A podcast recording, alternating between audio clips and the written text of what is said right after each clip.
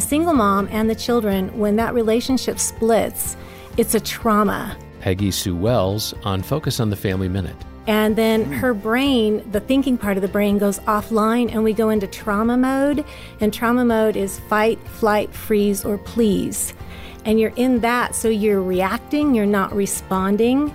And so there's no way to like get out of that except to have someone either help you or walk through some steps or something where you can finally trigger your brain to come back online and start thinking again.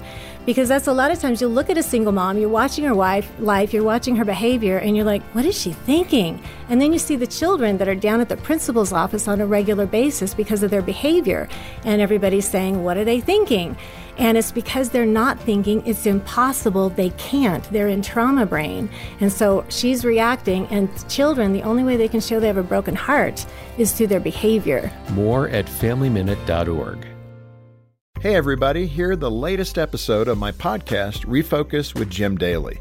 Dr. John Lennox talks about how we need to show both love and truth to others. Love and truth they find difficult to put together because love without truth becomes sloppy sentiment, and truth without love becomes hard uh, and can be vicious. Dr. Lennox will help you overcome barriers when sharing your faith on the next Refocus with Jim Daly.